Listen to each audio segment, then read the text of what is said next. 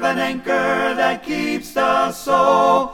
The Anchor of the Soul with Mike Hickson, preacher for the Olive Branch Church of Christ in Olive Branch, Mississippi. Grounded firm and deep in the Savior's love. In Revelation chapter 20, verses 11 through 15, we have a picture of life's final exam. Everything up to this point in time is preparation. In verses 11 through 15, we find what John is telling us test time is here. And so, what I want to do is to look at these verses and think for a moment or two about the final exam of life. Because whether we realize it or not, we're all moving towards that day. I want to begin by, first of all, calling attention to the Savior who is on the throne. And of course, we know that this being is deity. The Lord is on the throne. Listen to what John said in verse 11. Then I saw a great white throne and him who sat on it, from whose face the earth and the heaven fled away. And there was found no place for them. And I saw the dead, small and great, standing before God. The Son here is pictured as sitting upon this great white throne. Jesus, of course, has been given the authority to judge the human family. The Lord would say in John chapter 5 at verse 22 that the Father judges no one but has committed all judgment to the Son. In verse 27 of that same chapter, he would say that God has given the Son authority to execute judgment because he's the Son of Man.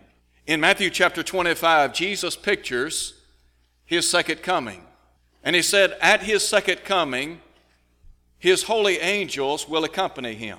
And the Bible tells us he will be seated upon the throne of his glory.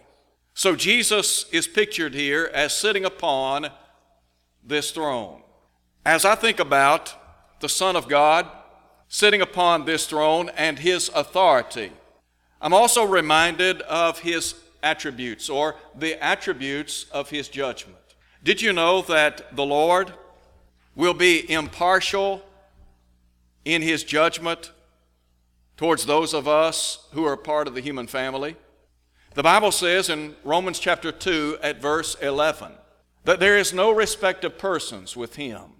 We live in a day and time in which we understand that there are, in many cases, preconceived prejudices and partiality is given towards certain individuals based on their race, maybe their education, their social standing in life.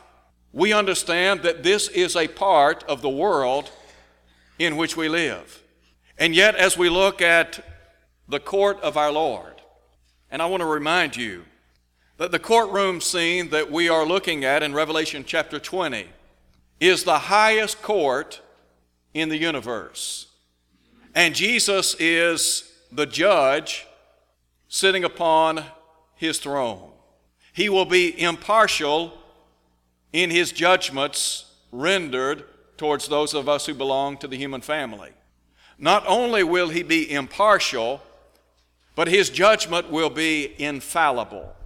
In other words, there will be no mistakes in this courtroom.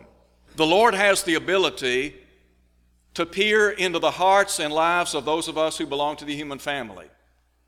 In Revelation chapter 2, at verse 4, when Jesus begins his summary of the seven churches of Asia Minor, he begins with the church at Ephesus. And in verse 4, he said, I know your works. That is a mark of deity. God is all knowing. Jesus is all knowing. He is omniscient. And so when he makes a judgment or renders a verdict, we can, we can take it to the bank. It will be fair and impartial. Do you remember in Genesis chapter 18, verse 25? The statement was made by Abraham in the long ago Shall not the judge of all the earth do right, God will do right. Jesus will be fair in his judgment, and he will be infallible in his judgment. In chapter 2, verse 23 of the book of Revelation, again, Jesus said that he is the one who searches the reins and the hearts, and he gives to every man according to his deeds. The Hebrew writer said in Hebrews chapter 4, verse 13, Neither is there any creature that is not made manifest in his sight. But all things are naked and open before the eyes of him with whom we have to do. As Solomon would say in Proverbs chapter 15, the Lord God, he knows all and he sees all. Nothing is hidden from his eyes. And so, as we think about being called before this great judge, and as he judges the universe, the Lord who is upon this throne will be infallible and impartial. What about the souls who are gathered before the throne? In verse 12, here's what John said And I saw the dead, small and great, standing before God. The picture here takes us back to the promise that was made by Jesus in the long ago. Jesus announced that at some point in time in history he would come again. He said, But of that day and hour knoweth no man, not the angels of heaven, but my Father only. We understand that in terms of the second coming of Christ, no one knows the day, the month, the year, or the hour for that matter. But we know that he will come. Paul said that when Jesus comes, that it will occur at the voice of the archangel, the trumpet of God. When Jesus comes, the dead will be raised. The Lord said in John chapter 5, The hour is coming in which all that are in the grave shall hear his voice and come forth. Those that have done good to the resurrection of life, and those that have done evil to the resurrection of condemnation, in verses 28 and 29. This is the hour that Jesus foretold of.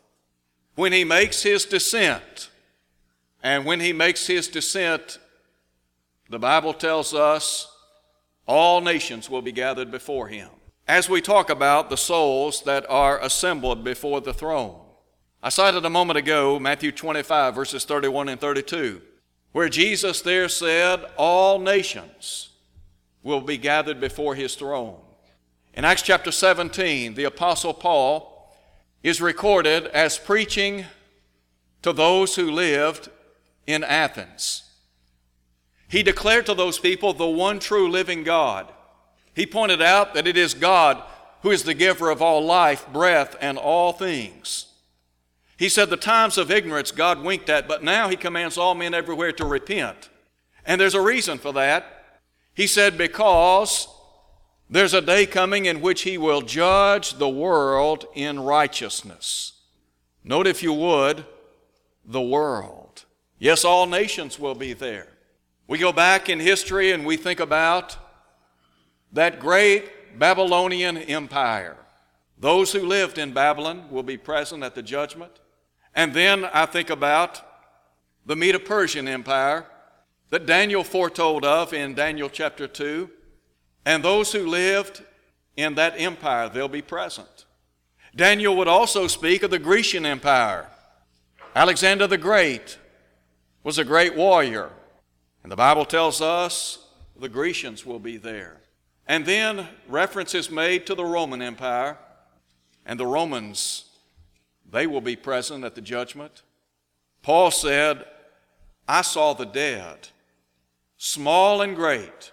Did you know that the young and old will be present at the judgment. The rich and the poor will be together at the judgment. The famous, those that at one time enjoyed the pinnacle of fame in our world, they'll be present. The infamous, they too will be present. We could boil it down and say simply this we will all be at the judgment. Paul said, We shall all stand before the judgment seat of Christ. Did you know that when the judgment occurs, whether we like it or not, we'll be there. There will be no exclusions, no absentees. Everyone will be there. Paul would say in Romans chapter 14 that we must all be made manifest before the judgment seat of Christ. He said, As I live, says the Lord, every knee shall bow, every tongue shall give an account to God. So then we must all give an account of ourselves to God. That's the bottom line. We'll all be present. And then there is a third thing that I want to call attention to, and that is the standard by which we're going to be judged. Listen now as John talks about this solemn occasion that will occur at the last day, as Jesus foretold of in John 12, verse 48. He said, I saw the dead, small and great, standing before God, and books were opened. Let's begin by talking about the books that will be opened. He's talking here about the Bible, God's holy word. Did you know that this book has been given to us as a source of inspiration so that we might harmonize our lives with the Lord and live in peace with our Creator and with one another? This book is going to be opened on that great and final day. The Bible tells us that the judgment of God is according to truth in Romans chapter 2, at verse 2. Paul would say in verse 16, in the day when God will judge the secrets of men by Jesus Christ, according to my gospel. The gospel will be opened, the truth will be opened. Jesus said in John 12, verse 48, he that rejecteth me and receiveth not my word hath one that judgeth him. The word that I have spoken, the same shall judge him in the last day. God's holy word is the standard by which the human family is going to be judged. Now, we can talk about the standard by which those who lived under the patriarchal law will be judged.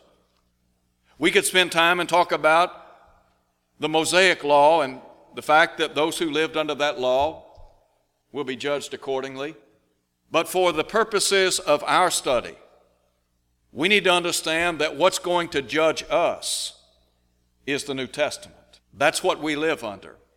It is identified by the Apostle Paul as the law of Christ in Galatians 6, verse 2. It is the perfect law of liberty, according to James in James chapter 1, verse 25 in light of the fact that we're going to be judged by this book. James said in chapter 2, verse 12, So speak and so do as those who will be judged by the law of liberty. What James is saying is you need to make sure that your conduct on earth, what you say, how you say it, to whom you say it, you need to make sure that your words, your speech, is in harmony with God's will. And then the things that you do, how you conduct yourself in this life, the way you treat others, whether it be your family members, your friends, your stranger, or rather strangers. You need to understand that how you treat other people, you're going to be judged for that. The things that you do or maybe do not do, you'll be judged for that as well. You see, what we're talking about is a body of work. And as you live in this life, what you are doing is creating or cultivating a body of work. At some point in time, that body of work will become a legacy for good or bad. When we step out into eternity, we understand that when death comes, that the body the body and the spirit are separated. The body is placed in the tomb. The spirit goes to be with God. That's what Solomon said in Ecclesiastes chapter 12 at verse 7. So at death, whatever we've done here on planet Earth, how we've carried ourselves, and the things that we've said and done in life, those things become our body of work, our legacy. So that's how our friends and family members will remember us. And it's on the basis of those things that the Lord will judge us. Well, what's the standard by which He's going to judge us? It's His Word. The psalmist said, Your Word is a lamp unto my feet and a light unto my pathway. If you're not following God's Word, if your life is not in harmony with His will, I don't know any other way to say it but to simply say you're in trouble. You are on thin ice. So the Bible is going to be open. I'm not going to be judged on the basis of what I think or what others, others think. I'm not going to be judged on the basis of some creed or confession of faith.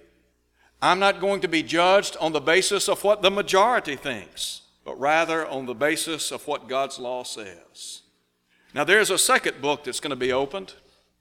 John said another book was opened, which is the book of life, and the dead were judged according to their works by the things which were written in the books. Let me just pause here for a minute. What is the book of life?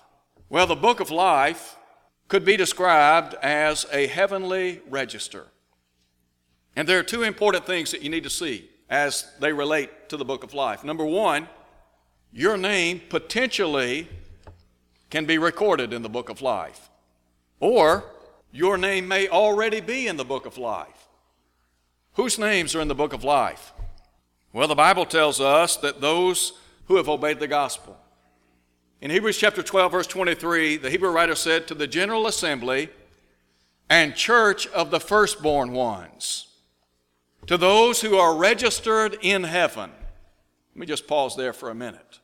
When we obey the gospel of Christ, and here's what's entailed in that we must first come to believe that Jesus is the Christ, that He is the Son of God. Jesus said, I'm the way, the truth, and the life. No man cometh unto the Father but by me. He is the only source of our salvation. Luke said in Acts chapter 4, verse 12, Neither is there salvation in any other. There is no other name under heaven given among men whereby we must be saved. So we must come to believe that Jesus is the Christ, the Son of the living God. Because Jesus said, Except you believe that I'm He, you'll die in your sins. And then we have to be willing to repent of our sins. That is, to give up a life of sin. Now, faith and repentance are mandatory. We turn away from a life of sin. That is, we get out of the sinning business. On Pentecost Day, Peter said, Repent. And then we have the opportunity to confess with our mouth what we believe in our heart that Jesus is the Son of God. We have an example of this in Acts 8, verse 37, the eunuch, as he confessed the Christ, the Son of the living God. The Bible then says we're to be baptized or immersed in a watery grave of baptism. Why are we immersed in a watery grave of baptism? So that our sins might be washed away.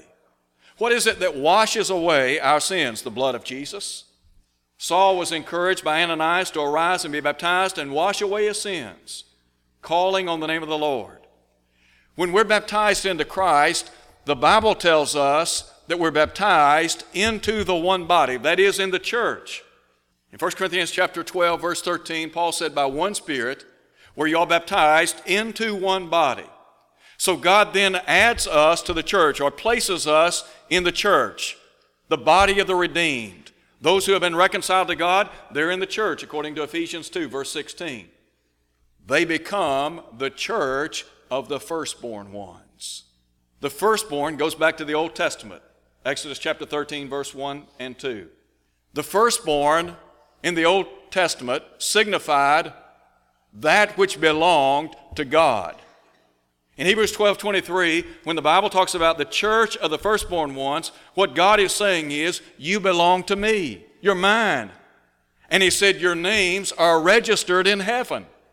So when you obey the gospel of Christ, God puts your name in the book of life. He records your name. You remember in Luke chapter 10, verse 20, when Jesus said to the disciples, Rejoice. Why? Because your names are written in heaven. If you've obeyed the gospel and you're living a faithful life, your name is in the Lamb's book of life. You don't have to doubt that. You can know with all certainty that your name is in the book of life. So, your name may be recorded in the Lamb's book of life. It may have been recorded in the Lamb's book of life. But not only can it be recorded, but it could be removed. Somebody says, Well, how could my name be removed from the book of life?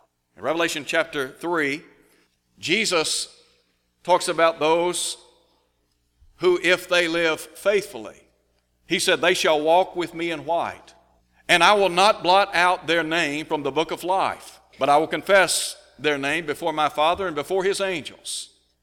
What Jesus is saying there is those who live faithfully will not have their names removed from the book of life. But what he is saying by implication, or inference rather, is that if we're not faithful, if our lives are not in harmony with the will of God, then he'll remove them. Do you remember what Peter said in 2 Peter chapter 2?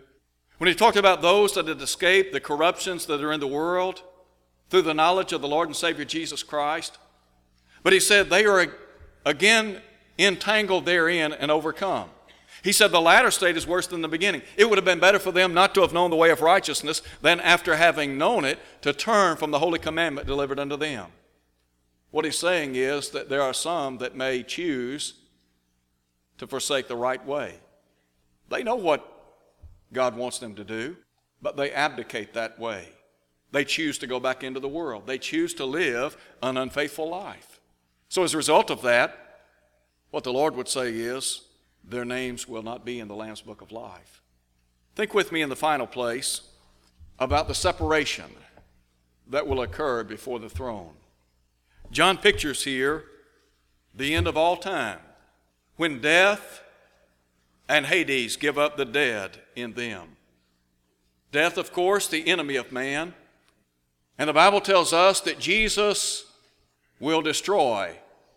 The last enemy to be destroyed is death. It will be gone, it will be no more. The Hadean realm will give up the dead who are in it and will be judged.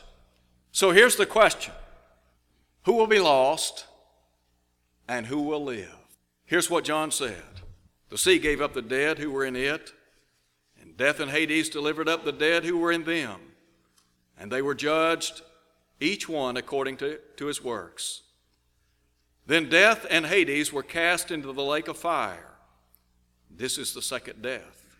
And anyone not found written in the book of life was cast into the lake of fire.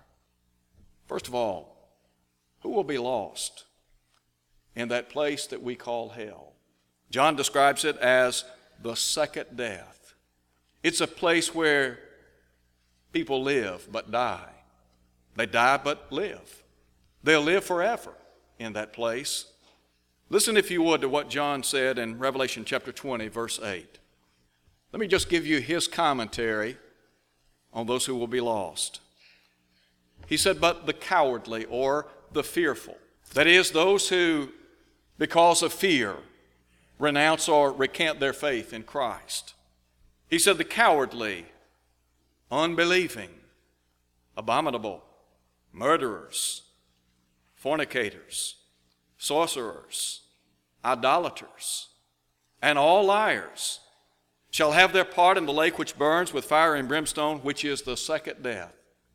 John there catalogs a number of things that we're familiar with, things that are identified by Scripture as sin. You see, sin separates us from God. What you need to understand, first of all, is hell. Hell was never designed for you. The Bible says that hell was prepared for the devil and his angels. But if we were to ask the question, who will be lost in hell? Here's what the Bible says The Bible says that those whose lives are not in harmony with the will of God, those that know not God and obey not the gospel of our Lord Jesus Christ, will suffer destruction, everlasting punishment, as Paul would say in 2 Thessalonians chapter 1, verse 7 and following. Those who live in sin, those who live in disobedience to God, they will lose their soul. Now, I want you to think about this for a minute. Hell wasn't prepared for you or me. The Bible tells us in a very plain and forthright way that God desires all men to be saved and come to the knowledge of the truth. God is not willing that any should perish, but that all should come to repentance. God does not want anybody to be lost. If people are lost, it will be because of poor decision making, choosing not to live in harmony with the will of God. To those who are in sin, what we have to understand is there is hope. Do you remember when Paul wrote to the church at Corinth? And he said, Know you not that the unrighteous shall not inherit the kingdom of God, neither fornicators, nor adulterers, nor idolaters, nor homosexuals, nor thieves, nor covetous, nor drunkards, or revilers, or extortioners shall inherit the kingdom of God? Sounds a lot like our society, doesn't it? But he said, Such were some of you, past tense. What he's saying is they had repented of their sins. He said, You were washed, that is, you were baptized into Christ. Your sins were washed away and thus you were justified. They stood before Almighty God as His children. These very people Paul wrote to in his first letter. And he addressed them as those who were sanctified in Christ and called to be saints. That's what God can do for you through Jesus. That's why I say you don't have to, you don't have to go to hell. You don't have to be separated from God forevermore. Why? Because God loves you. He sent His Son to die for your sins. He wants you to be saved, but some will be lost. What about those who will live? What about those who will live in heaven? Do we have the assurance that we can one day be in that heavenly city? Yes, we do. Who's going to be in heaven? Well, those who are faithful. You remember what Jesus said? Be faithful until death, the promise being the crown of life, Revelation chapter 2, verse 10 those that have been baptized into Christ, and those who are living for the Lord Jesus on a daily basis. Now, does that mean we're perfect? Absolutely not. But we're walking in the light. As He is in the light, we have fellowship with one another. The blood of His Son Jesus cleanses us from all sin. We understand that because of the blood of Christ, we stand before Him pure and just in His sight. I want you to think about if you're a child of God. What's going, what's going to be on your side? when you stand before the Lord in judgment? The blood, isn't it? The blood of Jesus. The blood is what makes the difference. To stand before the Lord, to have lived a life of servanthood, of sainthood, to have striven to the best of our ability to live in harmony with the will of God. Here's what the Lord will say Well done, good and faithful servant. Paul said, We must all be made manifest before the judgment seat of Christ that each one may receive the things done in the body according to what we've done, whether good or bad. When I obey the gospel and the blood of Christ washes away my sins and I live in harmony with His will, that cleansing blood is at work every single day in my life. So when I'm called before the judgment seat of Christ, I'm saved and I'm heaven bound on the basis of my relationship to the Lord. So here's what John said I saw a new heaven, chapter 21, and a new earth, for the first heaven and the first earth had passed away, and there was no more sea. Then I, John, saw the holy city, the new Jerusalem, coming down out of heaven from God, prepared as a bride adorned for her husband. I heard a loud voice from heaven saying, Behold, the tabernacle of God is with men.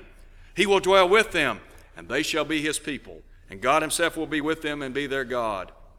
In verse 4, he said, God will wipe away every tear from their eyes. And there shall be no more death, nor sorrow, nor crying, and there shall be no more pain, for the former things have passed away. Then he who sat on the throne said, Behold, I make all things new. And he said to me, Write, for these words are true and faithful. I want to tell you this. If you're living for the Lord Jesus Christ and you are a part of his family and you are doing your best every single day, you are heaven bound. And what Jesus and what the Bible says about the hope of, the he- of heaven and the hope of the redeemed is true and faithful. You can take it to the bank. It is a rock solid promise. So one day we're going to stand before the throne of God. The books are going to be opened. That would be this book. Another book's going to be opened the book of life. I want to ask you a question. I want you to think about this for just a minute. Right now, is your name in the book of life. Do you know that your name is in the book of life? Thank you for listening to the Anchor of the Soul. Your speaker has been Mike Hickson, preacher for the Olive Branch Church of Christ, located at 9100 East Sandidge Road in Olive Branch, Mississippi. To hear this lesson again, go to olivebranchchurchofchrist.org. Tune in next Sunday for more of the Anchor of the Soul. Have an anchor that keeps the soul steadfast and sure while the billows roll. Fastened to the rock which cannot move, grounded firm and deep in the Savior's love.